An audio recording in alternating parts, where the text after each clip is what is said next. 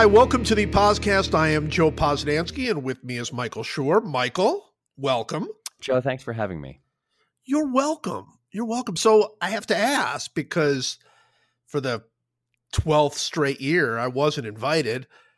How was that wild manager of the year party that Oh. you throw? I mean, craziest, probably craziest one ever. I would ah, say. I knew it. I mean, it was knew it. was like a it was a true bacchanal.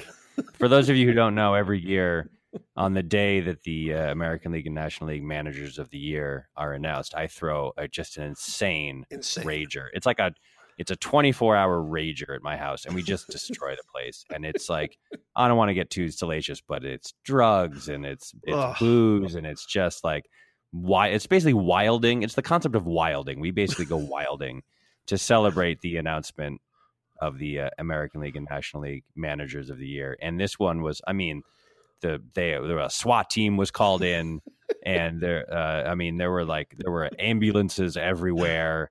But then like the EMTs were getting into the party. Them like they wouldn't even they didn't even take away the injured people because they were like the party looked too fun. So then they got into it. I mean it was just it was nuts. It was truly nuts. And then it, it goes right up until the moment that the, that the manager of the year announcements happen, and then they we we watch them happen, and then everyone just uh, kind of goes home. That's it. Every, once once uh, Torey Lovullo and Paul Molitor were named, That's right. it, it just ends. It just party's ends over. Party's point. over, and everyone and there's it's very unceremonious. Like there's no like big ceremony or anything. It's just like uh, we watch the announcements, and everyone just kind of quietly shuffles home. You know, I've heard it said. I don't. You know, I've never been, so you know, I've heard it said. If there aren't ten arrests, it's not a party. We- yeah, we it's. I mean, basically, like it, it, we one up ourselves every year. Like it gets crazier every year. I can only imagine what's going to happen. I mean, like the basically half of my house was caved in. It's, it's just missing. There's just walls missing. Uh, it was it was pretty nuts. that manager. Um, of the year. and of course, everybody knows that this goes into a party that I have been invited to. Uh, we are recording this on Wednesday, just about an hour or so before they will announce the Cy Young winners, and that's a very different party. totally different vibe. That's a very different. genteel affair. Yeah, That's uh, finger sandwiches and uh, and uh, Lady Grey tea, and uh, and we do a we do a there's a chamber ensemble that plays um, mostly baroque chamber music, but a little bit of like romantic chamber music, and sure, sure. um, and it's white gloves for ladies, uh, and uh, mostly vests and uh, whiskets for men, and top hats, and um, and there's a lot of like cigarettes and long cigarette holders, and full uh, tails, full tails. I've full tails, full, full tails. white tails, full white, white tails. tails. Oh yeah, yeah, yeah. Right. Um, and uh, yeah, that's so that's a very that's a very like sort of proper, uh, almost opera like an opera opening night is the way I would Right. uh describe it. And then yeah, for that's for the Young. And then again, when the Young awards are n- announced, everyone just immediately kind of just leaves and shuffles. Just leaves. That's it. The, the, the party's over. Uh, I think that's fair. I think that's fair.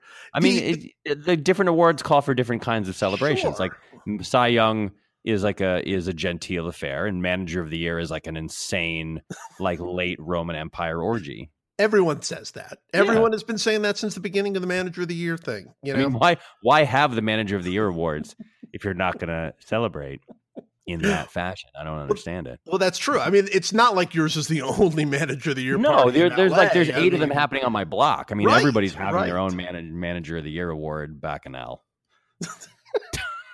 There, there you go. There you go. So uh, yeah, you know, the this is awards week. Uh, we're we're smack dab in the middle of awards week, and then I mean, this is sort of like the last, sort of like even a whisper of of the baseball season, and then it's over. And then you know we have free agency, and then winter meetings is coming up and all that. But this is like the last bit. Like they're still showing highlights and cool things, you know, from the season and and and all of that. And boy, once this is done darkness. It's just Yeah, dark. it's a real bummer. You know, my uh, jerk son, who became a Dodger fan, uh, uh, during the baseball season, I allow him in the mornings before school to look at baseball highlights uh, on his iPad. So he comes down in the morning, eats breakfast, and he is allowed to watch uh, highlights of the games he missed because he had to go to sleep, the West Coast games, basically. Sure. Um, so he can watch the baseball highlights in the same way that when I was a kid, I could read, I read the paper in the morning.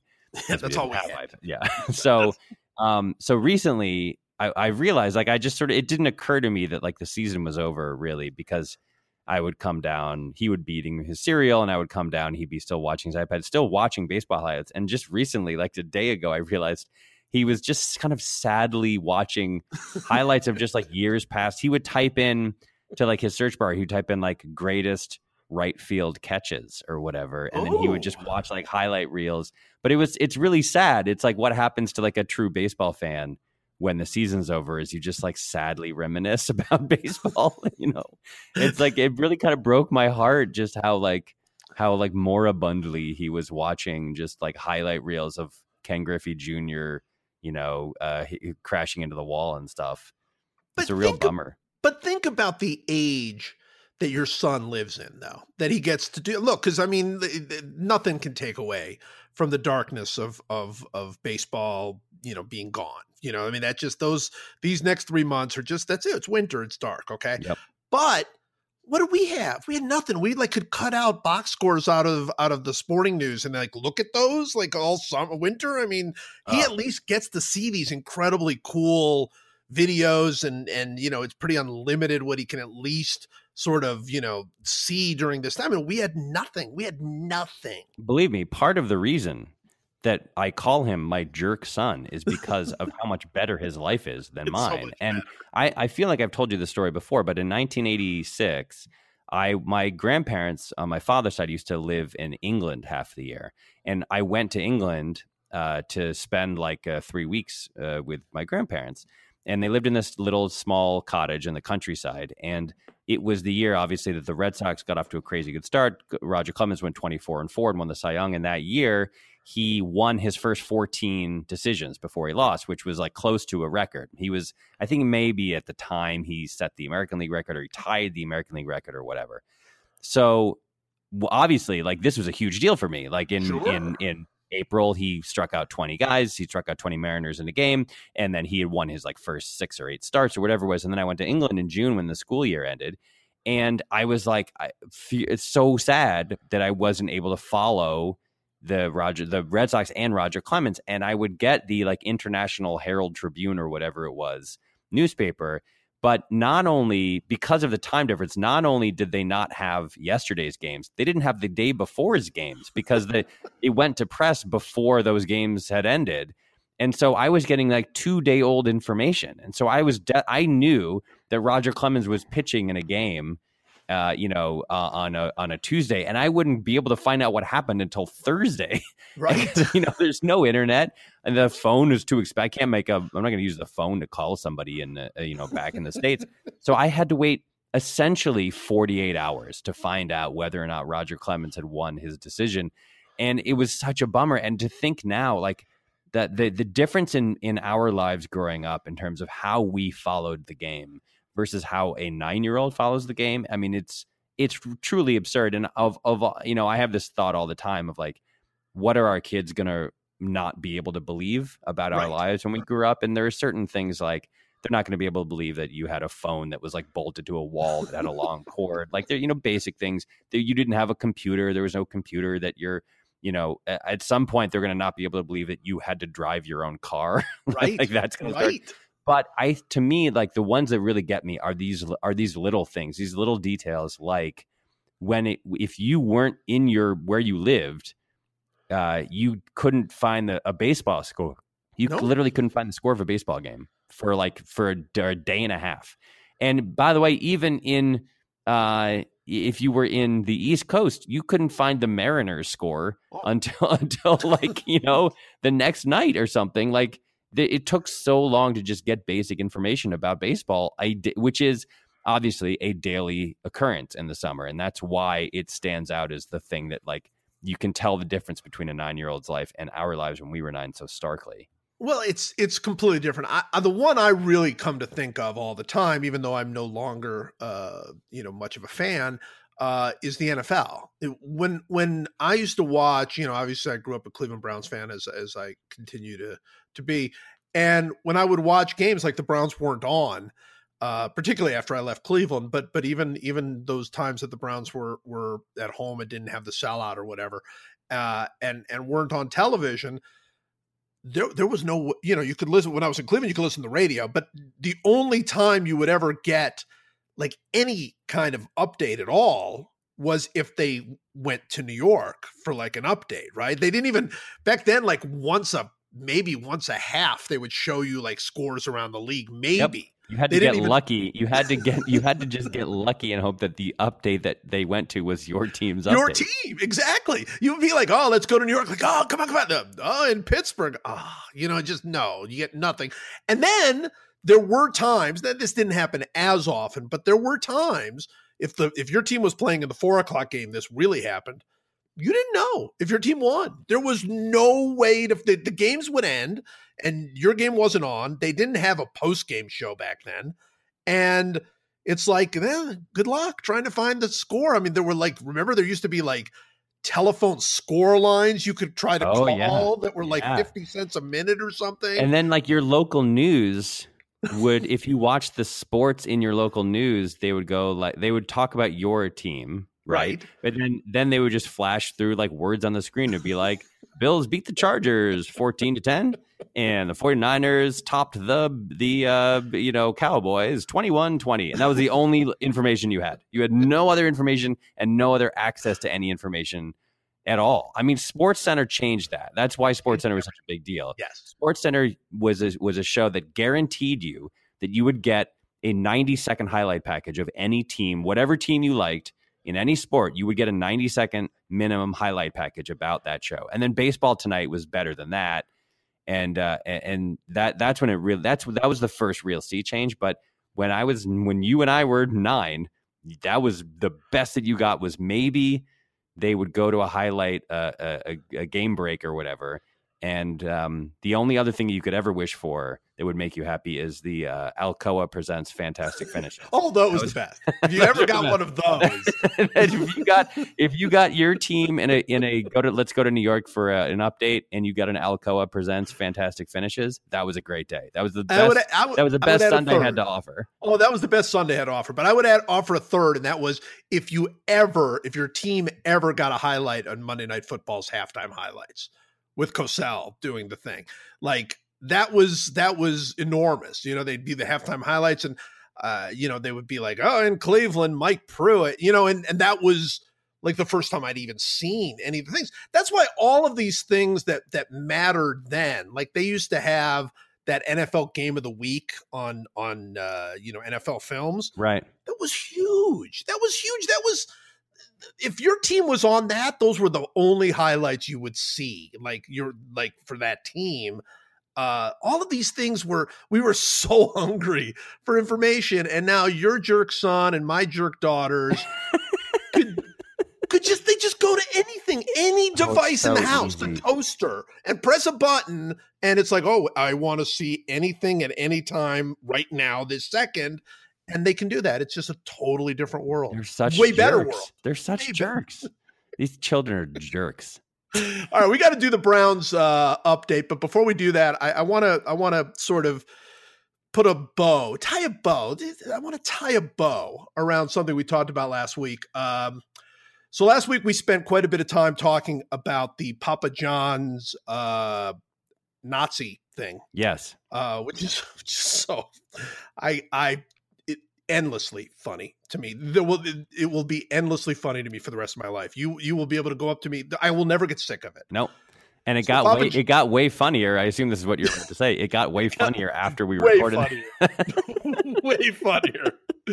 So so Papa John, uh, he, look, so he he he he came out and, and made these statements about uh, NFL players who are who are uh, you know silently and very, I think, respectfully protesting uh, for because of uh, you know various uh, various civil you know rights that are being trampled on across the country, and uh, there are those that that conflate that and say oh, they're being disrespectful to the to the flag and to the military and whatever. And that was Papa John's statement. And Papa John didn't just say that; he said he's losing pizza sales because the NFL can't get their arms around uh, this problem as he as he defined it. Is that, that fair? That's the fair way to say what what he what he said. You think that is the fair that is a fair way yeah. to say. It. He blamed his he he had they had reported lower as I understand this they reported lower corporate profit and he or, or maybe we're about to or something and right blamed something down. he blamed the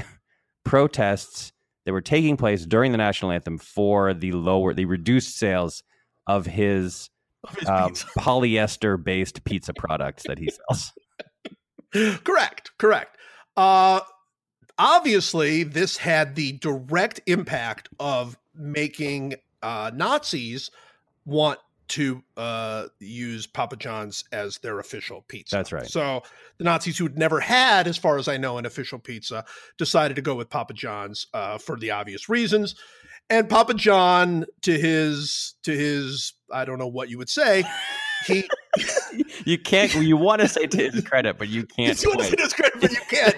You can't. You can't say to his credit, to his humanity, all right just said, "No, I don't want Nazis to like my pizza." Right. You know, which is which is which is the right uh, call. Uh, in, in general, if the question is, should you as a business owner say, I, I am happy that Nazis like my product, or no, I am unhappy that Nazis like my product? You should generally speaking say, I am unhappy that Nazis Right. like my product. Yeah. right. You generally want to go that you way. want, I- in there- that, you want to head in that general direction for your. There are probably exceptions to the rule, but I don't know what they are. Yeah. So, uh, so this week, the Papa John's decided to apologize uh, for for for his statement, which he felt, which he said was misunderstood. And again, I'm not going to go into the quality of the apology or whatever, but at the end of the apology on Twitter, uh, he he basically said we're open to all opinions, and then he said accept, and then they did like an emoji middle finger Right.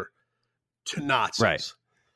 And I just thought, and I, I I was I was trying to figure out a way to put this into words, and all I could really come up with was well played, uh, well, well played, Papa John's.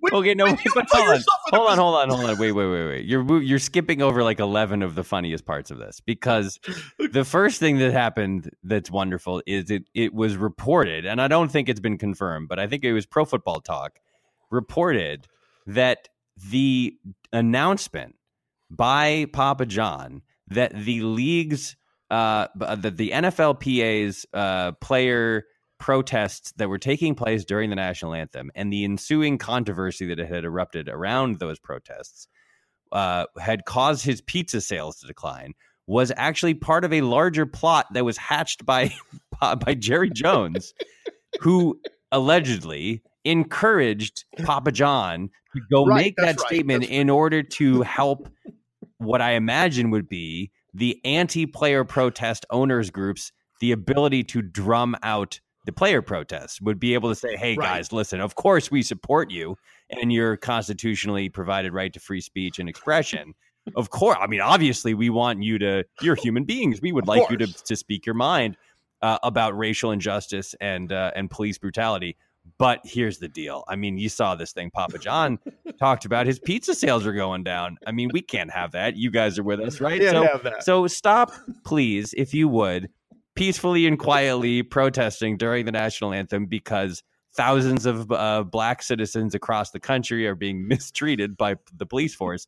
Because if you don't, we're looking at maybe another four and a half or five percent decrease in Papa John's pizza sales, and we just. I'm sure that you care about this as much as we do, right? So come on, help us out here, guys. I mean, that was literally that appears to have been the the if That it's true, if it's true, was the- which I totally 100% believe it is. Uh, if it is true, that was the plan. The plan was Jerry Jones, uh, Mensa level genius, Jerry Jones went to Papa John and said, Hey, buddy, I've got a great idea. Go, let's let's get together Yeah, on like, this. I'm like, you, you imagine them both. Imagine, if you will, the two of them meeting in a dark oak room with bo- various bottles of brandy and whiskey around them, and they're smoking cigars, and they're in a place, the kind of back room where, like, in days of yore, like in the political world, you know, they the Tammany Hall would have chosen, uh, you know, a candidate for office, or you know, the the uh, the Republican or Democratic uh, convention would have been meeting to decide the fate of the free world. And what they're doing, right. what they're doing is hatching a plot to try to give the owners more leverage over the players by leaking the, the, the, the absurd, no way it's possibly true, the story that Papa John's pizza sales have been adversely affected by these player protests. And, and by the way, even if it is true, which there's no way it's true, even if it is true, the idea that the players would give a flying hoot about Papa John's pizza sales and thus would be more inclined to like not protest or whatever whatever they're trying to achieve. It the whole thing it's it, beautiful. I I I want it to go on forever. I just I want the details of this story to leak to continue to leak out at the rate of one a day for the rest of my life because it couldn't be funnier. Yes. It couldn't be a dumber plan and it, it couldn't have backfired more completely and totally. And I there's nothing funnier to me than a bunch of people who consider themselves to be brilliant geniuses and James Bond supervillain types being exposed instantly as as having absolutely no acumen or ability to pull off whatever it is that they're trying to pull off. Well, well, that's right. And the fact that it led so to Papa John freaking out, obviously, uh, over over how this backfired on him, and hiring, unquestionably hiring some sort of crisis management firm uh, to help him go through the, this issue and figure out how to respond to it, and and bring in the bring in the wordsmiths, bring in the people, and that the plan eventually led to here's what we do: we get the emoji middle finger for, for Nazis. That's yep. that's how we that's how we solve this problem. It it's all comes down to the emoji middle finger. But it's also Nazis. like it's hilarious because it's so lame and it's so ineffectual, but it's also such a sad attempt to like relate to young people. Oh yeah, oh yeah, the kids, the, the kids. Yeah, the kids like they'll get it. Like oh, it's an emoji. Kids like emojis. I mean, it's just like it's the saddest. Oh, I love it. The no, saddest. Every this is what I mean. I want there to be one new development like that every day. Every day. I, and I never every want day. it to end. And like the whole thing about Jerry Jones suing his own league and that leak, someone leaking out that uh, that um, that Goodell wanted fifty million dollars a year at a private jet and all this stuff. When like the only, it's like, oh, I wonder who leaked that. Considering that there is exactly one person in the entire league who doesn't like Goodell right now, and it's the own, it's the powerful owner who just wedged his way. He's not a member of that committee. He announced that he was a member of the committee. He's like an adjunct seventh member of the of the whatever compensation committee or whatever it's called. It's Arthur Blank and Kraft right. and who and John Mara. And Jerry Jones is not on that committee. He just declared that he was on it. He was just like, no, I'm also here. I'm a seventh guy who's also here. And then weirdly, some of the details of the of the negotiation leak out, and there's exactly one person who doesn't want. happen. I mean, that's what I mean. He thinks he's a James Bond oh. supervillain, and in reality, he is the. It's like the most obvious I, will let me tell this very brief story. I may have told this before too. I apologize, but when my little sister was like three years old, a bunch of there was in my old house where I grew up in Connecticut. There, when you walked in the door, in the front door, right away there's a staircase that went up to the second floor. And uh, I and my dad and a couple other people were sort of clustered around the open door. I think we were about to leave somewhere. My little sister, who's three years old, came down the stairs very, very slowly uh, to, from upstairs very, very, very slowly. And she walked through us and then she went past us and she went into the kitchen. And we kept talking and about whatever we were talking about. And then she re entered and, and she had her hands behind her back in a very conspicuous three year old way. And my dad said, Stephanie, what do you have uh, behind your back? And she said, nothing.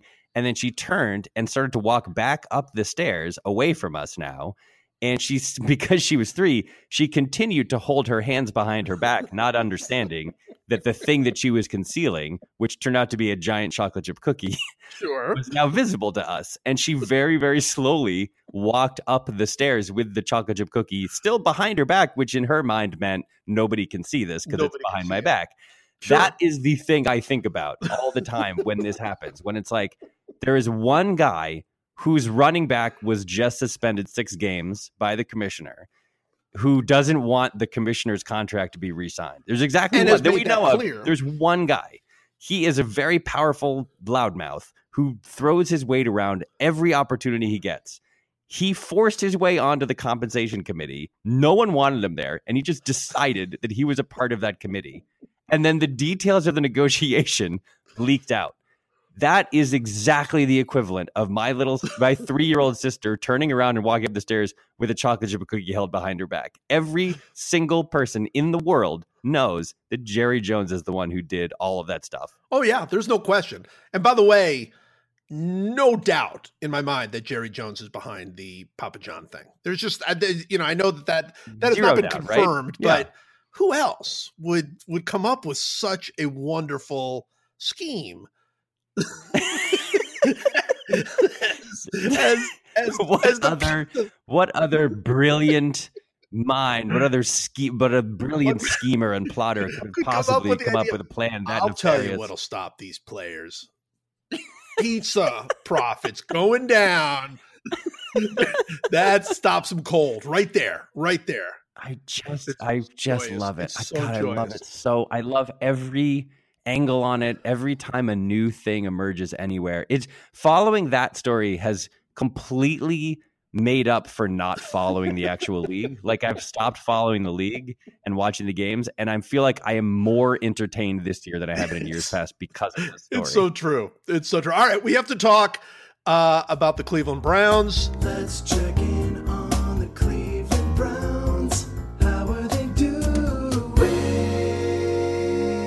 Browns uh, lost again uh, this week to Detroit. They are now 0 9. Uh, their coaches, uh, Hue Jackson, is one in twenty-five, uh, which we will talk about in one minute. But before we do that, I uh, want to mention something about that game. Uh, toward the end of the first half, the Browns were trailing by a touchdown, and they got the ball back, and they drove down the field in the final minutes of the game.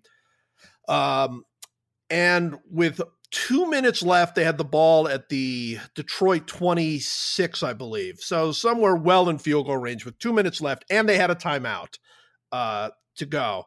Uh, at this point, having watched football for years and years, as you have and as I have, uh, humanly impossible to run out of time. Right when you when it's two minutes left and you're on the 26 yard line and you have a timeout left.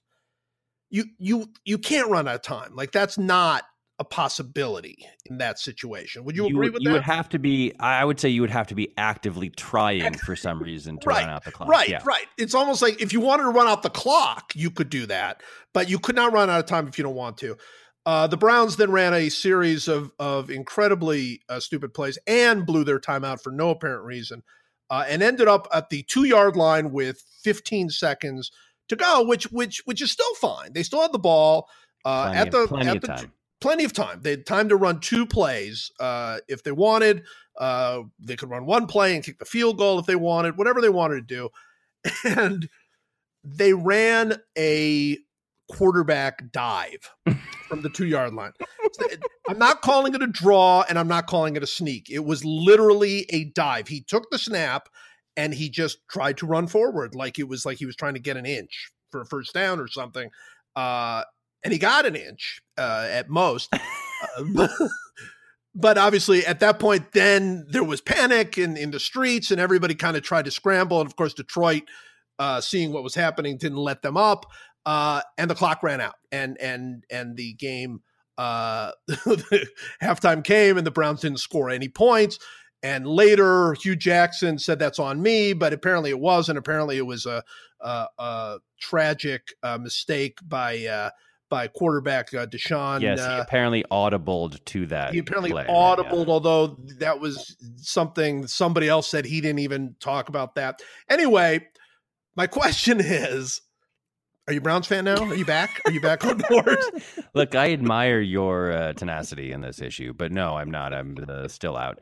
Um, I, you, I, obviously, I didn't know what was going on. You texted me and asked me, "What play do you think? What's the worst play that you could run in that scenario?" That's what I asked and you. That's exactly I, right. it, like it's so bad. It's such a bad play. It escaped my ability to like find it in my, in the recesses of my knowledge of NFL plays. I I think I wrote like I don't know a running play, and you were like no no no running no, no, no. quarterback dive because the thing I was missing, the extra key special sauce is if it's a quarterback dive, then you have a maximal amount of time that it would take for the quarterback to kind of like get up and and reset. Right? It's like The the only thing that could have been worse Well, would have been a hail mary because you would have sent five people, you know, a hundred yards downfield. But given where they were on the field, that was impossible. So, yeah, a quarterback dive is the, is the absolute worst play. it's you the worst. run. Yeah, Uh, In addition to the fact that, of course, it it completely takes away all opportunity to run a, a- another play, uh, which is which is wonderful. A running play, as stupid as that would be, there's like a chance you'll score there. I mean, I mean, not a great chance from the two, and it, but you and- might catch them. You might catch them off balance. You might they might not be. You might catch them yeah. off balance. Maybe you get a really good block. The guy dives in. Quarterback dive is zero, literally zero percent chance that you're going to score. Uh, all of this leads to uh, the wonderful uh, stat of the week for for the Browns that was actually uh, discovered by uh, our producer TJ. Uh, I guess he saw it on the for the win uh, at USA Today. Uh, full credit to those guys. Uh, do you want to read the stat? Because I think the stat is it's, it's yours. Yeah, I, I, I would I would love to I would love to read the stat, but I'd also like to say that this might be my favorite stat of all time. Oh, I think it might really- be. It really Yeah, might be. I- It's true, and I haven't run the math on it. I am assuming that this is accurate, but it but when you hear the numbers, you think no it- way. it- that can't be that can't be right. And I'm still I still don't believe it's right. Is It- it, have you run the numbers? I've I've just run I've run basically the numbers. Yeah. All right. So this sounds impossible, but here's the stat. I feel, but I feel like I'm going to say this, and then people are going to tweet at me and be like, "No, you're off by a factor of hundred or something." Here's the stat: New England Patriots coach Bill Belichick would have to lose six hundred and ten thousand games in a row in order for his career winning percentage to match Hue Jackson's winning percentage as Browns head coach, which is 040 Oh, 40. 1 in Right, 25. which- which means Bill Belichick's Belichick, Bill Belichick would have to have 38,125 consecutive 0 and 16 seasons. Are we you, sure that's right? I don't think that's going to happen. By the way, I, I no, don't, I don't think so either. I think he's gonna. Yeah, I mean, uh, I don't think he he's gonna coach for a, a, a lot longer, but I don't think he's gonna coach for thirty eight thousand more years. And even Well- if he does, I don't think he's gonna go zero and sixteen every year. Well, well, here's the thing. Uh, it is actually his winning perception because he is now one in 20. Oh no, he's one in 24. So that's 0, 040. So 0.040 uh, times, I'm going to do this just, just to be sure we got this correct.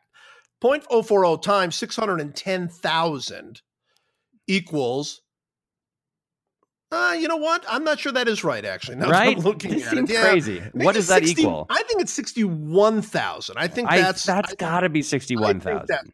I think that's Yeah. right. Now that you're looking at it, because so, so one divided by twenty-five, uh, so he's one in twenty four now. So uh, so one in twenty one is point four uh, point. If you multiply that by six hundred and ten thousand, it's twenty four thousand four hundred wins. So so that's not uh, right. Wait, it's Uh, two thousand four hundred wins or twenty four thousand wins? Twenty four thousand wins. So okay, then I- we're then, it, then we're off by a factor of hundred, right. right? So it's sixty one thousand. No, we're. I think we're off by. I think we're. I think we're off by because multiply six thousand one hundred by point oh four oh. Yeah, let's Like, try this this. is really dumb that we're doing this in real time. so, there you go. There's your 244 wins. yeah. So he would actually only have to lose. literally are off by a factory of by a factor of hundred. I think he'd have to. I think he'd have to lose six thousand one hundred games in a row. which is still Which impressive. is still insane, but is that is still 381 uh, 0 and 16 seasons. That's right. It's still 300. It's still 400 years of never winning. But uh, but yeah, 610,000 is yeah. right. I, Yeah, it's it's six one oh oh dot oh oh, not six one oh oh oh oh Yeah. dot oh oh. Yeah. Well, there you go. Well, we see it's still a great stat, but it- but uh, we fixed it, and, and I don't know. Maybe maybe uh, they they had that right uh, on for the win. I didn't actually see Maybe the stat there. I'm not blaming TJ or anything, but maybe they had the stat right. But it is six thousand one hundred uh, games in Yeah. a row. That makes a lot more sense. It's still an absurd stat. It's still an Losing absurd 6,100 games in a row is still an absurd stat. But it's not 610,000 games. that sounded so good, though. It sounded so good. So, is 6,100 games in a row? Is that still your favorite stat of all time? Uh, it's not. It's now not my favorite stat of all time, but it's still one. It's still a wonderful stat. It's I mean, the thing is, the thing is, it's like um, you know, football, it's weird because in baseball, baseball careers are a lot longer than football careers for everybody, except maybe coaches. But even coaches don't tend to coach until they're, you know, Jim Leyland's age. I guess, you know, once in a while you get a guy who coaches into his 70s or whatever. But the guys who have been around the very longest still don't have, you know, Bill Belichick has like what 200 and something 70 wins or whatever. That doesn't sound like that much. You know what I mean? Like he's a 65 year old man. He's like the the coach is like Mike Krzyzewski just got his thousandth win. You know, like you only have 16 chances right, a year right. to do this that's stuff. Right. And so even the guys, whether it's a quarterback, you know, Brady has 200 wins or whatever it is, 200 plus wins. You know, these are the the long, the guys who have been who have had the very longest careers. When you get into like the number of games played or number of wins or whatever, it's very small. And you can get, you know, if a coach has a hundred professional wins, that's a lot of wins. Lot of that's wins, that's 10 Absolutely. seasons of winning 10 games a year, which is really hard to do. Right. So when you think about that he could lose 6,000 games in a row and still have the same winning percentage as another guy who is currently a coach, that's that's insane. By the way, TJ uh, has has has let me know that uh, he just copied and pasted that stat. So uh, so for the Are- win, guys. Well, now I feel like now are we crazy? Are we doing the math? We're not no, doing the math. we're, we're doing right? it right. Six, you can't six hundred and ten thousand is not right. Uh, I mean, Yeah. it's it's oh oh four oh is. I mean, that we, we should have. Well, you you saw it right away. I mean, I, I thought it Yeah. sounded weird, but you you were right. Like right away, that's too many. It's sixty one hundred in a row, and and uh, look, that's a lot. Uh, You don't have to you don't have to you don't have to mess with that stat too much in order to uh, to get it right. So Yeah. uh, and make it impressive. So uh, I, I would say TJ, uh, our our producer, has has just given us a statistic. Hue Jackson has never won a football game on Sunday that's right. as coach of the Cleveland Browns. Yeah. Their one win was a Saturday game. Uh, You know why that's a problem? uh, I would say, just off the top of my head, is that football is mostly played on Sundays. It is. It is mostly played on Sunday, and e- even even a little further along, no nobody in the NFL is letting Cleveland play anything but Sunday games. They're not. They're not putting Cleveland on Thursday Yeah. or Monday. Well, or isn't there? Don't they have to put every team on Thursday once a year? Like they have to play a Thursday game, right? I don't think that's true. Is that I true? thought I thought every team. I thought to, that was a rule, but I think the Browns are exempt from all such rules. You know what? Pretty soon there's going to be Sundays where the Browns just don't play, and everyone looks around and goes like, "Wait, what happened to the Browns? Are they off? They had a bye week two weeks ago. How do they have another bye?" And it's just going to be, yeah, we just decided to just take it easy with the Browns this week. There's just there's just no reason for them They were to. they, look, uh, they were to- playing the Falcons, and you know the Falcons are going to win, so we just gave the Falcons a win, and it just makes everything easier. And We we credited Matt Ryan with you know 280 yards passing and three touchdowns, just to so he which is what we let's just move on. and- just and- come on. and, and we told the Browns that at one point they, you know, they they had seven pass interference penalties in a row. That's it. Yeah. Just- Well, we You know, like we gave them like a we they had one forced fumble and we gave them like two sacks and it's just so they don't feel like they get totally screwed. But but yeah, we just we're just gonna take it easy with the Browns. All right. Well, we're going to go on to our draft. Uh, but before we do that, I got to ask you, anything on your mind? I did actually have something very specifically, and I'm just gonna get this right off my chest. Okay. I wanted to take you. Uh, I already blew it. How many of these have we done? How many podcasts have we done? Total? Yeah, do you know offhand? No, but it's like hundreds. It's hundreds, right? Yeah. Yeah. I'm gonna uh, again. I'm gonna say that after w- when we've done ten thousand of them, Malcolm Gladwell style, I'm gonna be amazing at this. We, really we, we really could lose 6,100 podcasts in a row. Like, that's possible for us. when we have done six hundred and ten thousand podcasts, I am gonna be so good So at good at talking. this. I'm So gonna be so good good at at just talking in general. I wanted to take a second to tell you about the StatCat. I blew it again. I want to take a second. I'm not going to do this. I'm going to. I have to do it perfectly, or I don't do it at all. That's how this works. I understand. I want to take a second to tell you about the StatCast podcast, a show dedicated to the analytics that drive front office decisions in the modern game.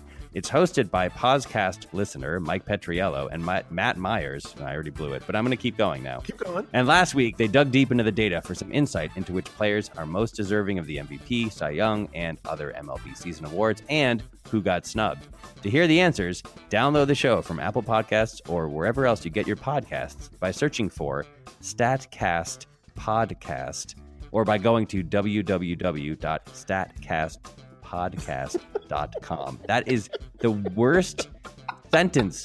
I can't believe that anyone. How could anyone say that normally? Can you do me a favor? Read the read the last sentence, starting with Apple Podcasts, and I just want to hear how you do it. Yeah, yeah. To hear the answers, download the show from Apple Podcasts or wherever else you get your podcasts by searching for Statcast Podcast or by going to www.statcastpodcast.com. no, you can't do it. It's it's not. It's a Peter Piper thing. There's no way. You know, it's www.statcat is what you want to say. Stat, it's impossible to say quickly. Podcast. Yeah, no, that's Cannot right. say www.statcastpodcast. That's that's rubber baby buggy bumpers times ten.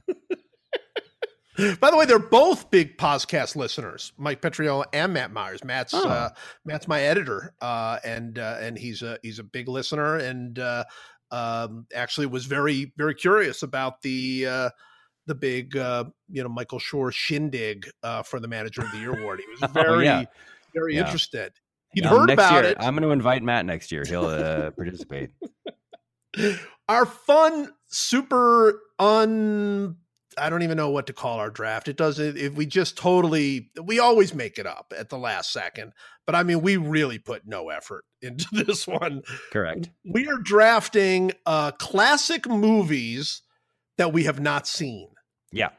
That's literally it. We we are not saying that they're necessarily classic the best classic movies we haven't seen or classic movies that we even want to see. We don't have any idea what this is. We just nope. know I, I took it to mean like what's what are the like movies that you're most embarrassed that you no, I, that's kind of, funny because yeah. I took it that way too, which just goes to show you that we're both just morons, right? That we just we just think things the same way that, that make no sense at all. But Who's yes, that, pick? that is what we're doing. Uh, I believe I think I had first pick last time, so why don't you take first pick? Uh, all right, number one. It's pretty easy. Number one for me, Scarface. Wow, have not seen Scarface. Never seen Scarface. So, uh, you know, I'm not a huge, I'm not super into violence. It's never right. been my thing. And I tried to about 10 years ago, I tried to I was like I've never seen Scarface and I saw that it was on cable and I DVR'd it and I was like I want to watch Scarface. so I started watching it and I watched like 3 minutes of it and I had one thought, one overwhelming thought which was this is the most racist thing I have ever seen in my life. Like Al, I know Al Pacino. Al Pacino is not in any way Latino. He is right. not Hispanic. He's not Central American or South American or any or Mexican or any. Really not, he's not anything close. And I and it's it's like it it's a sign of the times that like now you could never in a billion years make that movie with just a random white guy playing that role. Eh, I and I and I thought it was insane. I thought the performance was insane and uh, way over the top. Al Pacino to me is like the actor who has the greatest range of brilliance and terribleness. Yes. Like Dog Day Afternoon is one of my Brilliant. favorite yes, movies, and he is stunning in it. He is so good, and his performance is like controlled and contained and brilliant and small and powerful and wonderful. And then there's whatever the first four minutes of Scarface, which is like I I hated it. I was like, I'm never watching this, and I immediately turned it off. And now I'm, by the way, not in any way ashamed or embarrassed to admit that I've never seen Scarface. I never want to see Scarface. It looks terrible. Okay, so so it's not a case of a classic movie that you somehow missed or you just never got around to. This is a purposeful you didn't want to see. It, it was that until that day eight or ten years ago, and now it's like I'm not watching that movie. That that movie stinks. yeah, it's not. A, it's it's not a favorite. I I have seen it, and it's it's not a favorite. I, you know, it's it's interesting when when doing this for me. It was interesting. I've seen a lot of movies. I mean, I'm a big movie guy, especially classic movies, and uh, for a while there, I I would see uh, I would try to see. I, I, tried to see every Oscar winner. Like that was a thing for a while. For a while, I used to. I used to be able to memorize all the. I had all the Oscar movie, uh, the winning movies memorized, and a lot of the nominees memorized. I was really into the Oscars. Still am a little bit, but not to that point. Uh, I gave up on that a while ago, but I used to really be into that. So when I was looking through, like, okay, well, what are considered the classic movies? I've seen like a huge percentage of them. I have to huh. say. Um, but I've never seen Gone with the Wind, and that's that's my number one. never seen Gone with the Wind. I, and it's one of those it's one of those movies and there are a couple of movies on the list that are like this where I, I'm not opposed to seeing it. I'm not, it's not like I've purposely not seen it. I've just never quite been in the mood to see it. I've just never quite had the like I I feel like I kind of know what it is and I've seen enough scenes from it that I'm like okay, I get it, you know, it's fine and not super interested in the plot and the movie itself just doesn't. I mean, I, I, I it's an all time classic. I mean, it's it's in everybody, every critic's top whatever 10, 15, 20. Uh, never seen it, and I got to say, at this point in my life, I probably never will see it. Just, um, yeah, I mean. There, there's like a spectacle to it that's fun, and yeah, and sure. uh, I uh, I real really quickly because we're by the way we're doing pretty well on time Not we're only 44 minutes into this thing and i feel like we can wrap it up in an hour if we're if we're good and i think we should aim for that but i uh so i had gone with the wind i saw gone with the wind on sale for a dollar at a at a dvd place and i bought it when i was right out of college Okay. and so there was a night where I was working at Saturday Night Live, and I had and I was flying to Texas for the holidays, uh, flying to Houston, where my uh, uncle Jeff lived, and my grandparents lived, and all that stuff. And um, so I I went to SNL, and we, I stayed out until one. In, the show ends at one in the morning. Then went to the after party, and it was four in the morning when I got home, and my flight was at like ten on Sunday. And so I thought, like, well, I can either go to bed at four thirty in the morning, uh, or I uh, and, and risk like sleeping through my alarm Right, and missing my flight. That's always or I can just do something for four hours and then I can just get in a cab and go to the airport. And I looked at Gone with the Wind and it was like running time, you know, three hours, 58 minutes. And I was like, all right, this is what I'm doing right now.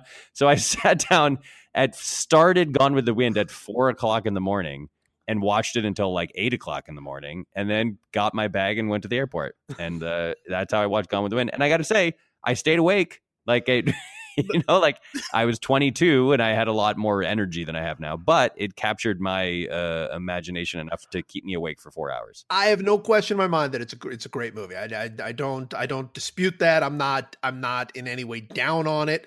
If if it was if a situation came up like tonight, the reason that we came up with this tonight, uh, I'm taking Margot, my wife, uh, to see Casablanca on the big screen for the first time. Ah, I've seen there you go. Casablanca.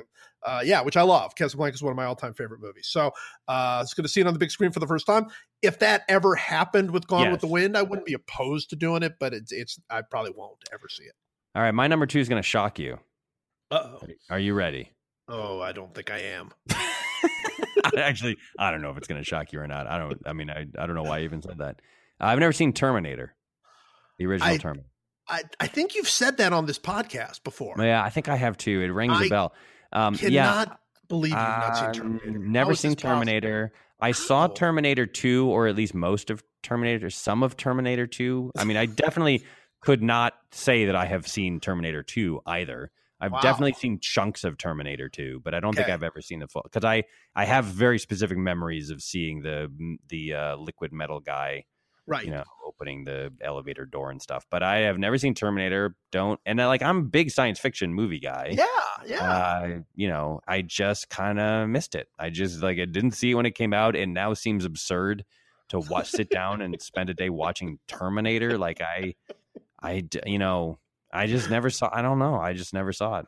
That's interesting. I, I would say that that that could come up. Like you could Terminator is I think first of all, I think it's way better uh than Terminator 2.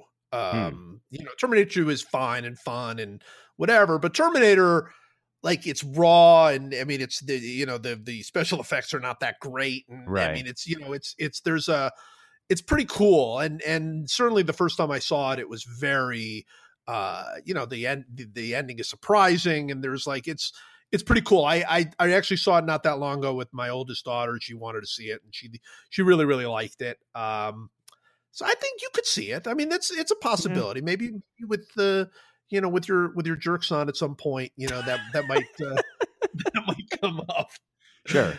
All right, my second pick, and- and so I kind of went away, a little bit away from classics on some of these, uh, but I mean, I don't know if they're considered classics or not.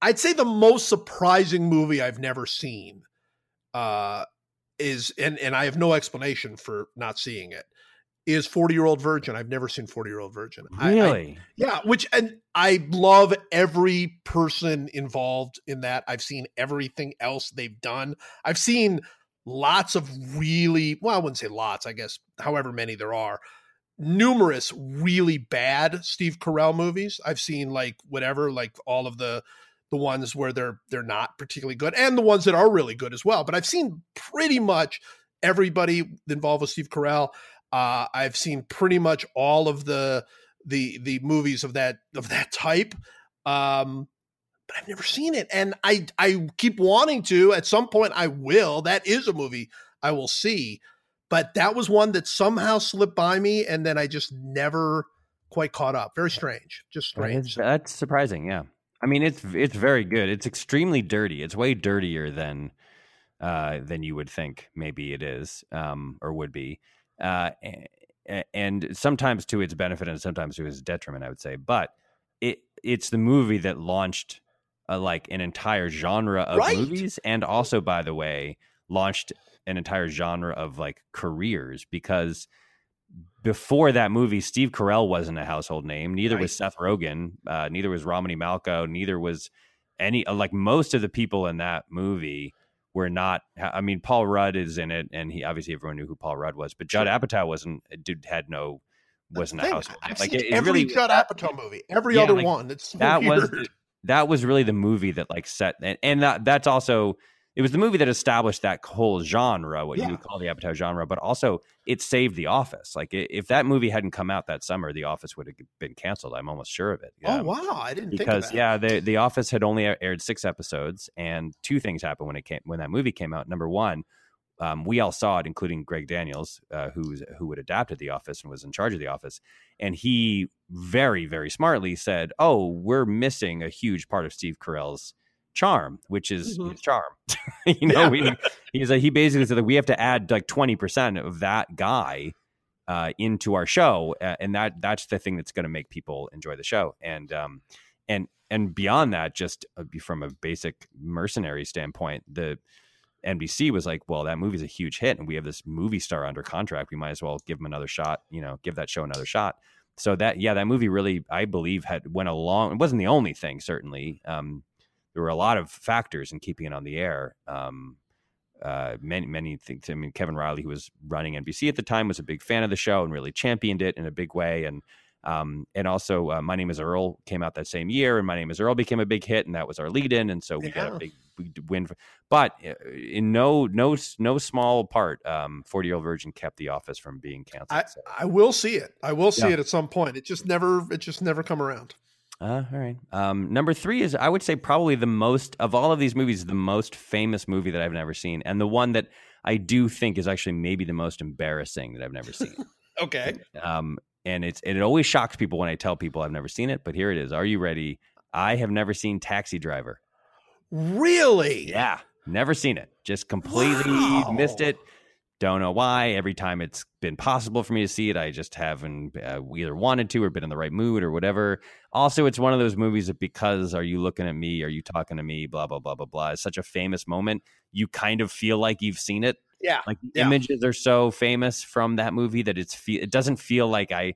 It's not a mystery. Like I kind of get what Taxi Driver is, you know, in the same way that I kind of get what Scarface is. Uh, and I'm sh- and I like everyone says the same thing. You got to see it; it's incredible. Blah, blah, De Niro. Blah, blah, blah. it's like, yeah, I'm don't I don't not believe you. I just for whatever reason I've never seen it, and I now I don't know if I ever will. I really don't know. I don't know. You have to be. I, I get the sense that you have to be in a real specific mood to enjoy Taxi Driver, and I don't know. As a 42 year old father of two, uh, I don't know if I'm ever going to be in that mood again. well, it's a great movie. Obviously, it's a great movie, but I will say this: uh, having not seen it for all these years and knowing, having seen obviously the the most famous scene and all this, you might be disappointed if you went and saw it because it, it, you'd almost be like, well, I know the famous parts, and then the other parts are not all that great, and you know, and and obviously it was it's very uh it's i mean it's it's very raw i mean it's it's practically yeah. you know and and it's it's the kind of movie for instance that I wouldn't think my kids would get because it, it's a particular uh, genre of 1970s movie, you know, with with very very early uh, you know, very very early De Niro, very very early. That whole scene is very is very you know it's it's chaotic and and, and i'm Yeah. not sure that you would you well, would the, there's another thing, which is a lot of those movies I find from that era do not age well. Well that's the thing Like, and like I saw, uh, I I had never seen what's the what's uh is it Urban Cowboy or Midnight Cowboy? Midnight cowboy Ratso urban Rizzo- cowboy is a whole other thing Midnight Cowboy. With that's uh, Dustin Hoffman as Ratso Rizzo. That's right. I'm walking right. here. I'm walking here. That thing. I uh, had never seen that movie, and I watched it, and I was like, "Boy, that stinks. That movie stinks." and, and I don't mean that it has no artistic merit. I don't mean, but it was just it's they're so specific. Like Dustin Hoffman is just doing his Dustin Hoffman thing, where he's so deep in the character that he's like so ticky and mannered, and every single little tiny movement is so like over the top, thought out, and you know, like he was in Rain Man and stuff. And, I just was, and like it's just those movies are rambly and kind of. And, and like they're scored from wall to wall with the very specific music, and right. they have a very specific tone and vibe and mood and and it just does i find personally for my taste they don't age well. And so i every time i've gone back and watched one of those kind of famous 70s six, late 60s 70s early 80s kind of movies uh, i'm just like oh, what is the big deal? Like i think we just missed that was like a it was a particular mood in the country a particular time and place and it we've just moved on um, and by the way the same is true of com largely of comedies. Like uh, i there's there's not a lot of comedies for, that are older than about 10 years that hold up particularly well. And in any time period like there just aren't. There's the the people's tastes change and moods change and uh, I don't feel like I if I saw a taxi driver right now I don't think I would be like blown away by how no it no is. you you wouldn't. I, I i totally agree with that. I i think uh it just you're right. I mean it's it's a question of those movies aging but it's also a question of how our expectations for what a movie is. You know my my uh, uh daughter uh for halloween she's like i want to see the scariest movie ever made right? I want to that's what i want to do. I want to see like a super duper scary movie and I said, "Oh well, you've got to see The Exorcist. I mean, The Exorcist is I knew, unbelievably I knew that's where this was going. you got to see it. It's super duper scary, and she was bored out of her mind. Yeah, Exorcist is really boring. Mind. Yeah, I mean, Yeah. all of those movies are really. The truth is, all of them are really boring. They're all boring compared to the kind of weird, insane torture porn movies that happen now. Yeah. Those movies are really slow, and like That's even like. Halloween is scary, but it's just scary because of the because every time you see a guy in a hockey mask, it's scary. But they're not actually. Even like um, Nightmare on Elm Street, which terrified me to the to no end when I was a kid. right. I saw Nightmare on Elm Street Part Three, I think, uh, like on a sleepover, and I couldn't sleep. I just stayed up all night because it was like I obviously can't go to sleep. I'll die. So I just stayed up all night. Like even those movies, when you watch them, they're cartoonishly stupid. They're Yeah. so stupid that you can't. Like kids today are not going to be scared by those. No, no, No. she was not. She was not scared at all by by you know. And you hear people say like, "Oh my God, Jaws! I couldn't even you know, sleep. I couldn't go anywhere near water." Jaws is essentially a comedy. It's Like a comedy. yeah, Yeah. it just doesn't have any of that value. All right. Uh, my third pick is a very specific thing, and I've actually written a little bit about this, but I wrote about this like 10 years ago. It's still true. Uh, I've never seen Hotel Rwanda. And I, I bring that one up specifically because probably 15 years ago, I bought the DVD for Hotel Rwanda. Me and my You wife have it. You Oh have yeah, we own it. We own Hotel Rwanda. and I went with my wife. We were like, "Oh God, we're going to see Hotel Rwanda. We love the actor. We, this is going to be great." Uh, and we're like, eh, "Yeah, you know what? Let's not watch it tonight. We'll watch it tomorrow or something." And we determined that we would watch Hotel Rwanda when we were in the mood for Hotel Rwanda. And the the answer is, you're never in the mood for Hotel Rwanda. You're Yeah. never that mood is never. You need to just watch, which we will. I promise we will someday. No, you won't. You won't. and I'll tell you why you won't. You won't for several reasons. Number one, every year, I mean, a Hotel Rwanda is very good. Is I Right. remember, it's a very good movie. Don Cheadle is wonderful, Uh, he's a wonderful actor. and he's wonderful in general. And uh, yeah, I remember thinking like, "Wow, this is very good." But the reason you won't see it is because every year there are two to five historically accurate movies about right. horrifying things like That's- genocides or or whatever that come out and they're all like usually pretty good and they usually get pretty good reviews and they're usually nominated for a bunch of Oscars and stuff. And you, in order to see any of them, you have to see them the year they come out. You just have to. Yeah. You have to capitalize on the momentum that you have to go to the movie theater and see a movie like that because they're de- really sad and depressing and you're there's no way ever that you're going to be both uh, in the mood for a sad and depressing movie and think to yourself the sad and depressing movie that I want to see is the one that came out like 12 years ago or something. Forget it. There's five more that came out this year that are all also good with good actors and good directors and everything and you're going to go see those. So I think you're going to you could live to be 100 years old. I think you're never going to see You're Hotel. probably right. You're probably right. I mean, it's funny because I'm sitting in my office. I can see my Hotel Rwanda DVD. I can It's see it so from where I'm sitting. It's so close to you. You could walk right over right now. Just watch it right into the DVD player. But that'll never happen. It really won't. That's it's sad. It's sad because and and and I should say huge huge fan of Don Cheadle and I know that movie's great and I'll probably never see it. That's right. Um, my fourth movie that I've never seen that, that it's embarrassing or whatever. That I don't even know what the topic is. What's the topic? Something about movies we've never seen. That's Um, really all it is. I mean, there's there's a lot of them, but there's none that's there's none that are kind of as big a deal as Scarface, Terminator, and Taxi Driver. So I'll go uh, uh, Lawrence of Arabia. Never seen Lawrence of Arabia, wow. and I'll tell you why. There's one very specific reason why, and it's because everybody, if you talk to any kind of cineast or cinephile, they will say the same thing about Lawrence of Arabia. You have to see it on the big screen. You can't see it at home. You have to see it on the big screen because of the way it was shot. It was shot with a special blah blah blah 395 millimeter uh, cinescope camera that was only used one time in one place on Earth, and Right. then it was destroyed, and no one can ever look at to, at the camera again, or everyone will burst into flames. and uh, it was a magical camera. So a guy rubbed a genie, uh, rubbed a lamp, and a genie came out, and and he's Said you three could wishes. once, He one said, "I time." only have one wish, and it's for you to invent the most perfect camera ever invented, so I can make Lawrence of Arabia. And then uh, after that, you can the camera will disappear from the earth. And that's how they shot Lawrence of Arabia. So I actually have seen Lawrence of Arabia on uh, cable and uh, or you know a, mo- a movie channel, and I've gone to DVR it, and then I think to myself, no, you got to see it on the big screen. That's a, that's, how, that's the only thing I know about Lawrence of Arabia. And so I then do, and now forget it. I mean, every once in a it's one of those movies where every once in a while it, it'll be like, uh you know, hey, at this um, special art theater uh, cinema at uh, Cal State Fullerton, they're showing Lawrence of Arabia. And for one second, I think to myself, "Ooh, I could do that. I could. It's only forty-five minutes away, and I could get a bunch of people." And then by the time I finish that thought, I'm like asleep on my couch. And so I think that because you can only see it on the big screen, or else you're like ruining, you're like defaming the concept of cinema. Uh, I think I'm never going to see it. What if it was playing on a big screen at your sort of home theater? Um, uh, even then, I mean, it's really long too, right? It's Is it really, long. It's really the, Yeah. all these all these classics All are really long. yeah, so, I They're mean, really long. I okay. Here, here's the scenario. I'm going to lay it out for you. and this is the same. This is the same scenario w- under which you would see. I would say Gone with the Wind. okay, Your uh, wife and children are out of town.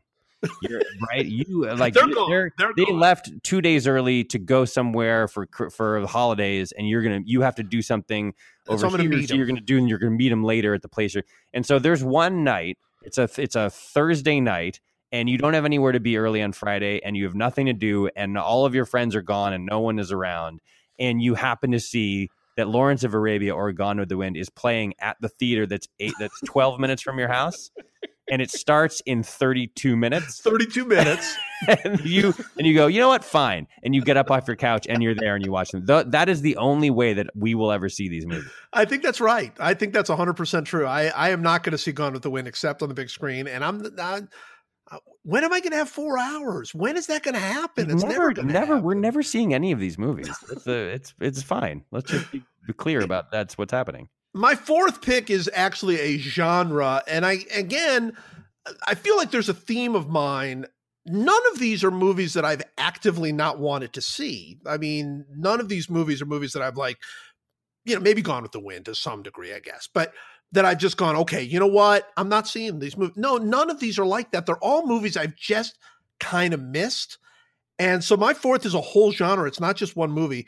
I have not seen a single Quentin Tarantino movie since Pulp Fiction. whoa Not one. wow Not one. that's so a big genre it's a big genre, and I don't have a reason. I loved Pulp Fiction. I loved it. I loved uh, uh, Reservoir Dogs. I mean, I thought they were fantastic. And I've not seen any of the Kill Bills. I've not seen Inglourious Basterds. I've not seen. I've not seen any of them. I've not seen a single one. My wife has seen them. She always seems to like go with friends to see them. Like, I, not because I won't go. It's just like that, just how it tends to work out. And she's like, "Oh, you've got to see this," and I'll like, "Yeah, yeah, I do." And and I haven't. I've not seen a single. It, it really occurred to me. I've not seen one. So you haven't seen. I just want to make sure we have the full list. So you have not seen. Uh, I'm going to read off the list. At the end of the list, you tell me if I got it right. You have not seen Django Unchained, Inglourious Basterds, Hateful Eight, Kill Bill Volume One or Two, Jackie Brown. Oh, I wait. No, uh, I've seen uh, Jackie Brown. I have. Oh, okay. there we Jackie go. Brown. Um, uh, I guess that's it, right? Those are those are the. So nothing since Jackie Brown. I love Jackie Brown. I, I it, it is nothing against Quentin Tarantino. It's nothing against those movies. I really, really want to see Inglourious Basterds, particularly. I will see that at some point, but I don't know. I just keep missing them. It's weird. Um, they're all uh, they're all worth seeing they're all also, in my opinion, deeply problematic and complicated. Well, and of course, and uh, I have I have my own like issues with that guy, but he makes very. I mean, Inglourious, but the first twenty. What's minutes, the one I should see? What's the one I, I, I would see Inglourious Basterds personally. Yeah. A lot of people love the Kill Bill movies. I found the, the Kill Bill movies kind of tedious. It was supposed to be one movie, and it was split into two movies. And then when I saw the second one, I was like, yeah, it probably should have been one movie. Uh, but the Inglourious Basterds, the, the, first 20 minutes of Inglourious Basterds is basically, I don't know if it's 20 minutes, but it's one long scene and it's, and it's amazing. And then the Inglourious Basterds is, it's like a um, two and a half hours. What is it? Three hours long? Um, something like that. Yeah. Uh, and it, it's basically like, you know, five scenes.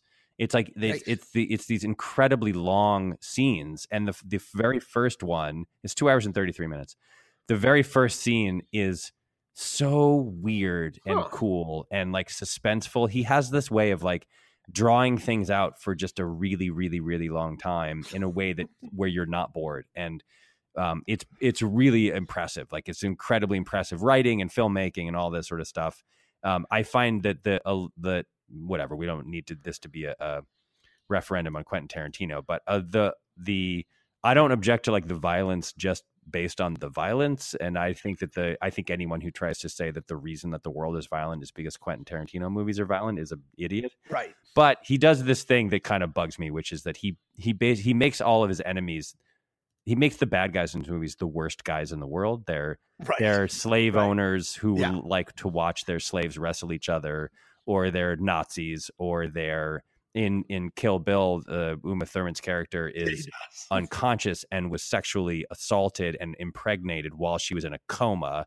And so the per, the people that she's like taking re- like the people that they're that his heroes are taking revenge on are the very very worst people in the world.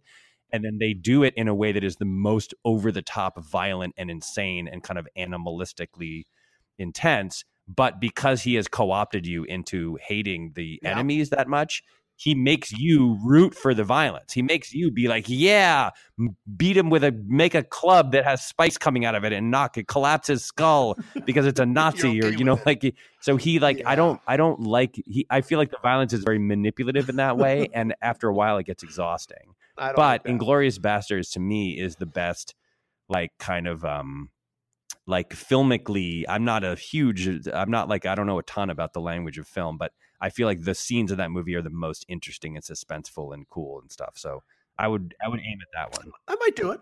Yeah, that's I a great. That's All a. Right. By the way, Goodell has already weighed in, and he has no problem with you choosing Tarantino as a genre of movies you've never seen. He's fine with it. You're not going to get fined for that. that's good. That's good. I can't afford. I can't afford the fines I already have. Much, um, you know. But he also blames the now increased length of this podcast on Papa John's pizza sales going down.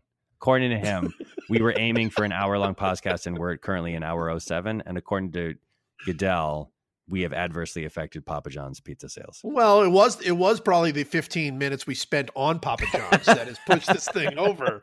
So he's not wrong. He is not wrong. Uh, so embarrassingly, uh, some some ones that didn't make the cut for me before my fifth pick: Rocky Horror Picture Show. I've never seen. I'm not a part of yeah. that universe. I've never seen My Fair Lady or Sunset Boulevard. That's that, the, both of those you should see. Yeah, I know. I've never seen Easy Rider for kind of the same reason. I've never seen Taxi Driver, which is like I kind of think I'll be Yeah. bored, and I've never seen. I the, think I don't think you'd like it. and I I've don't. never seen uh, the African Queen, which is one of the only. I've seen a lot of the movies of that era, the, a lot of the Bogart, uh, uh, Bacall type uh, movies, um, but I've never seen African Queen, and everyone tells me I should. But whatever. You should. Um, but the number, the, none of those are the one I'm picking for my fifth pick. I'm picking uh, One Flew Over the Cuckoo's Nest. Wow. Never saw it. Wow. Never saw it. Yep, no real reason, no real like, no nothing behind it, no uh, philosophical. Um, watched five minutes of it and hated it, and no, it's oh, you should only see it on the big screen. I just have never seen it. Don't know why. Just always got away from me. Interesting. If, if there's a definite, I think we, we we can pull this out from what you've said. There's a definite '70s uh, bias in your. in your Yeah. I know there is. I just, I mean, I was a little too young. You know, I was born in '75, so I was, I was obviously too young when they were out. And then at a time when like I might have, they might have come back around. I was like in college. You know, it's, it's just like I, I think it's just there's just a, it's a hole in my education. The '70s, '70s, not all of them. I've seen a lot of '70s movies. Like I've seen a lot of like, you know, Flight of the Condor Sure, and sure. or, uh, Three Days of the Condor and and um, uh, like a lot of those the conversation I saw. Like I've seen a lot of those movies, a lot of those Gene Hackman movies, a lot of the like uh, uh, sort of thrillery things I've seen. Well, But Dog Day I've also never seen I've also never seen Serpico, by the way. I should have seen that by now. Oh, so that's a um, Pacino thing. So you're just kind of anti-Pacino. No, but I'm not because I love Pacino. I I, love. I mean, I love Dog Day Afternoon. I love. I even like Heat. I even think he's good in Heat, even though Heat he's so over the top Boy, and boy, insane. Boy, did I not like Heat. I just. I know most people don't, but I it's not him. I I think it's like I think it's the era mixed with a little bit of like the uh, mixed with like uh, uh, the the way that movies were made in that era just isn't my thing. What about that guy in the restaurant in Heat who just showed up and then had no purpose in the entire movie? Oh, without the movie's a mess. Like it's a giant sprawling mess. But I but there's a, a lot of really great. Well, and the in it. Pacino De Niro scene is really cool. That's really That's really good, and cool, and yeah. there's also like a lot of like there's some great there's some great screenwriting. Like I don't want to spoil it, but the end of the movie, basically De Niro, De Niro is uh his character is drawn very very well, and there's a moment in that movie where he's gotten away with it. He's gotten away with everything. He's he's on the road, but he there's a there's one like loose end that he didn't that he hasn't tied up and that loose end becomes his undoing and it's a Yeah. really good little character detail and like so i think there's a lot of like really specific good things in that movie that that come back to me a lot yeah All right, my uh, fifth pick. So I'm going to tell you the ones that I uh, am not going to go with. Uh, I've never seen Grapes of Wrath. Uh, I don't know if that's whatever. Never seen King Kong. Uh, these are the movies that are in like the top hundred or whatever. Uh, Yeah. I've never seen There Will Be Blood. By the way, I've never seen that, which is that's recent. I know it's a good one, and that's one again. No specific reason. I just I just missed it, and I never came back around to it.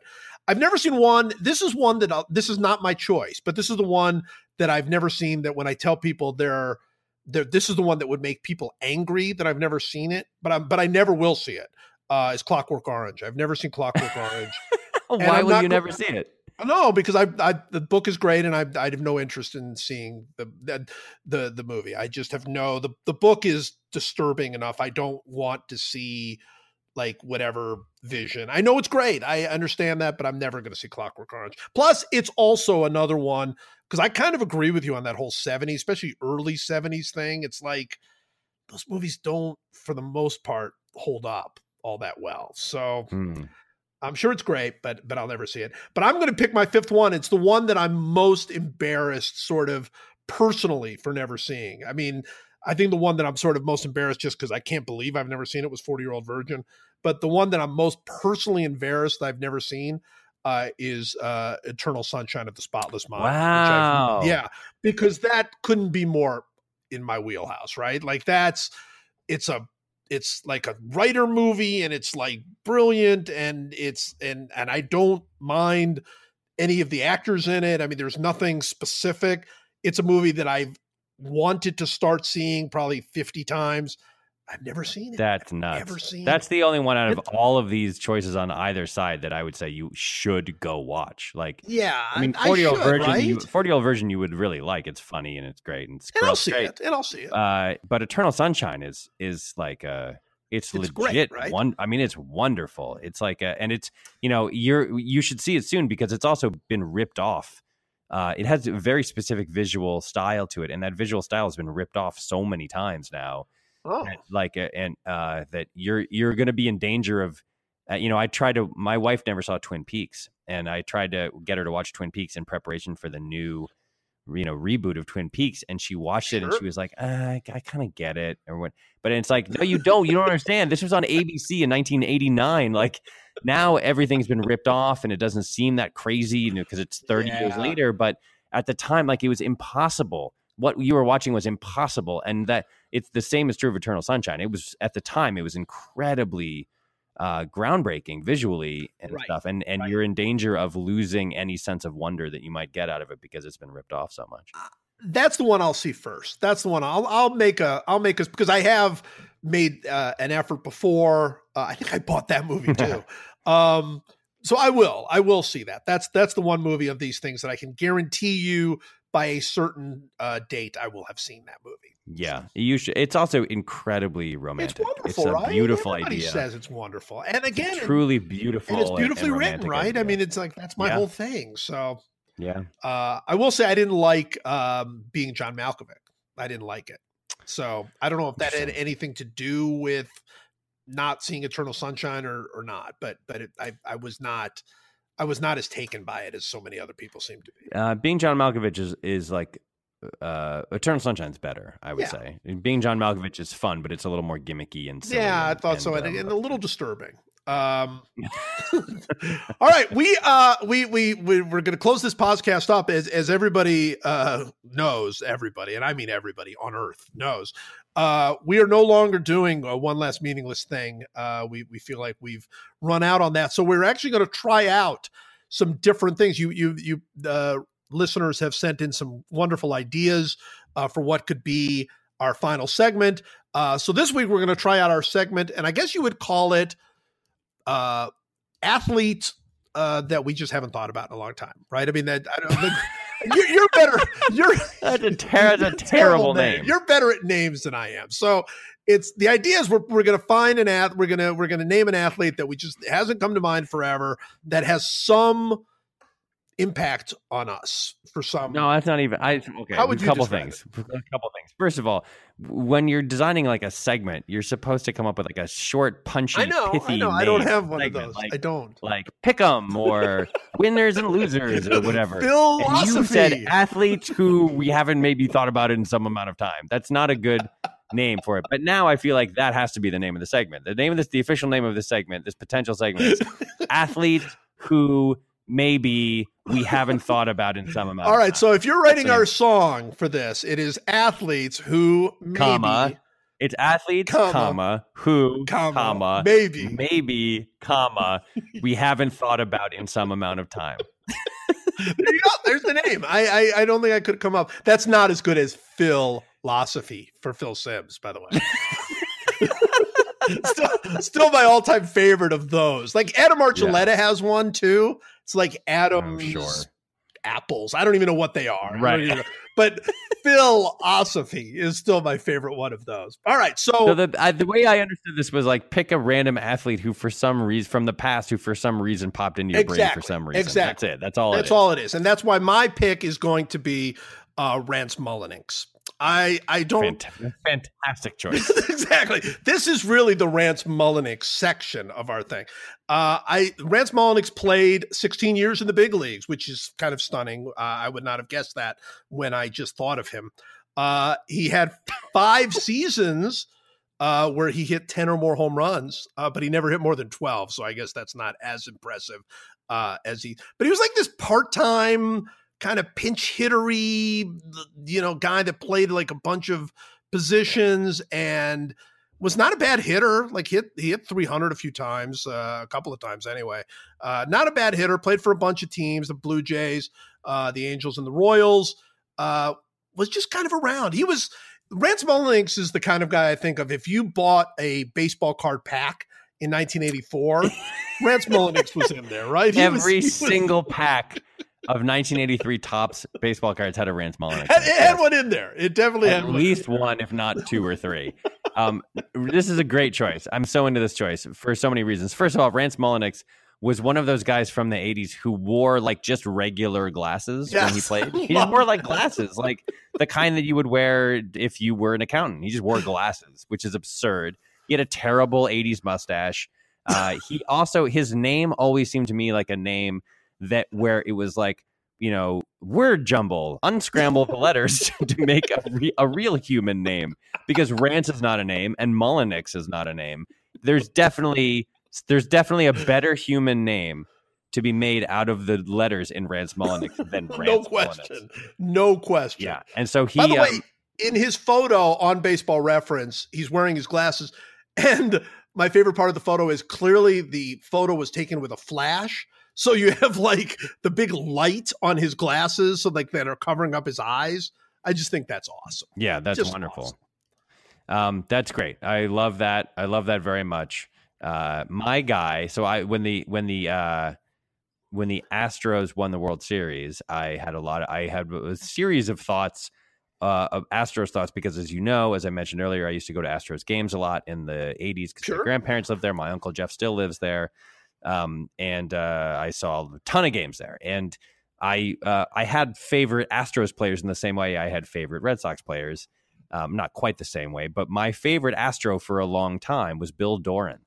I love Sure. Bill Doran. Uh, Bill Doran, uh, second baseman for the Astros, a very underrated player, I would say. Just he like a he was like the Ben Zobrist of his day, except that he didn't he didn't play a ton of different positions really. Like he mostly played the almost entirely played second.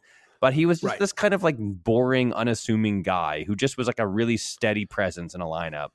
And there was a year, and I, I I tried to look this up, and I wasn't super successful. But I remember there being a stat, and I don't remember whether it was in the middle of a year or at the end of a year, what when I when I heard the stat. But I was watching an Astros game, and there was this stat on the screen which basically gave his splits, uh, at least to that point in the year, Uh, which I don't remember what it was, but it was something like he hits 278 in day games and 277 in night games. He hits 281 at home and 275 on the road. He hits 279 against right-handers and 277 against left-handers. It was just he had this incredibly consistent thing. And so I, I tried to find up find that stat and I couldn't. But if you go to Bill Doran and you look up his splits, it is fun because like on a random year, I, I looked at like let's see what is this? This is uh, 1985. Uh, he hit uh, 283 at home and 291 on the road. He hit 289 in the first half and 285 in the second half. Uh, he hit like he hit exactly 314 in back to back months, which is really funny. Uh, he like he just had this like crazy consistency to him, and he's one of those just like forgotten guys that you would never, you know, if the Astros had followed through and beaten the Mets in the '86 NLCS and won the series, he might have become a more famous guy.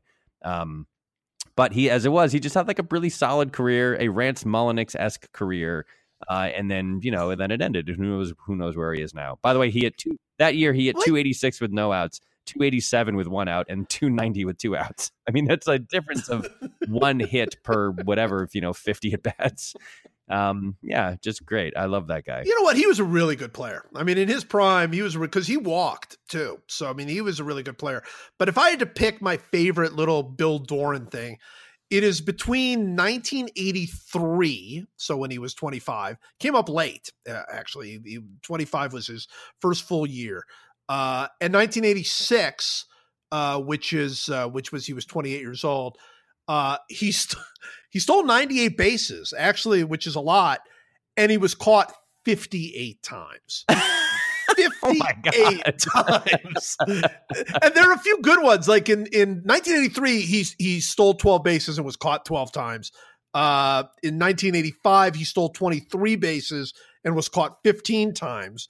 Uh, and the next year, he stole 42 bases, which is really good, uh, but was caught a league leading 19 times. So, Bill Doran, st- stop running. Like, what is like where? Stop. Just stop Yeah. running. You know, I way, don't. um, just to complete the to complete the earlier thought, um, yeah, I, I typed Rance Mulliniks into an anagram finder. The one these are all nonsense, but Mannequin Sculler, that's a better name than Rance. That's Oh, a more logical better. name than Rance Mulliniks. uh, and then, um, wait, there's one more here. Where is it? Mannequin skull. Mannequin Sculler, numerical links. There you go. oh, that's way better. That's way better. Rance, Mulliniks, An- numerical links. annul limericks. That's like a weird command to someone to. but literally, if you just take one of the L's from Mulliniks and move it to the beginning of Rance to make it Lance, right? Then you'd have you'd have Lance uh, Mullenricks, which is better name. That's a better name than Rance Mulliniks. By the way, I always thought it was Matt uh, Rance Mullininks. Like the, it No. feels like it needs an extra N in the middle there. It's M U L L I N. I K S. if Rance Mulliniks starts getting like a bunch of like messages from friends like this week saying, "Hey, they featured you on the podcast," that would make me so happy. That would make me so happy. Like Yeah, Bill Doran yeah. had had his, you know, Bill Doran was a four time, got four time, three times got votes for for MVP. I mean, he had he had some, you know, but Rance Mulliniks, nobody. By the way, Rance Mulliniks career OPS plus 107. Bill Doran career OPS plus 106. How solid. How solid. Just these are the guys. These are the guys. So this so this what do you think? Do you think that this uh this will be our our uh, I don't know. We're, so the idea is we're going to try a different, stupid, pointless uh, segment at the end of the podcast for every week for like four weeks, and then we'll have people vote. and then we'll have you That's gonna- vote. See which one. And this one was called again a guy. What is athletes, comma who, comma maybe, comma we maybe haven't thought about in a while. we yeah, we might have thought in, in, Some- in a- whatever it in- was. in some time. that, that concludes this week's edition of athletes who maybe we haven't really thought about in a while. in some time, yes. well, my, well, Michael, as always, thank you. Thanks for having me.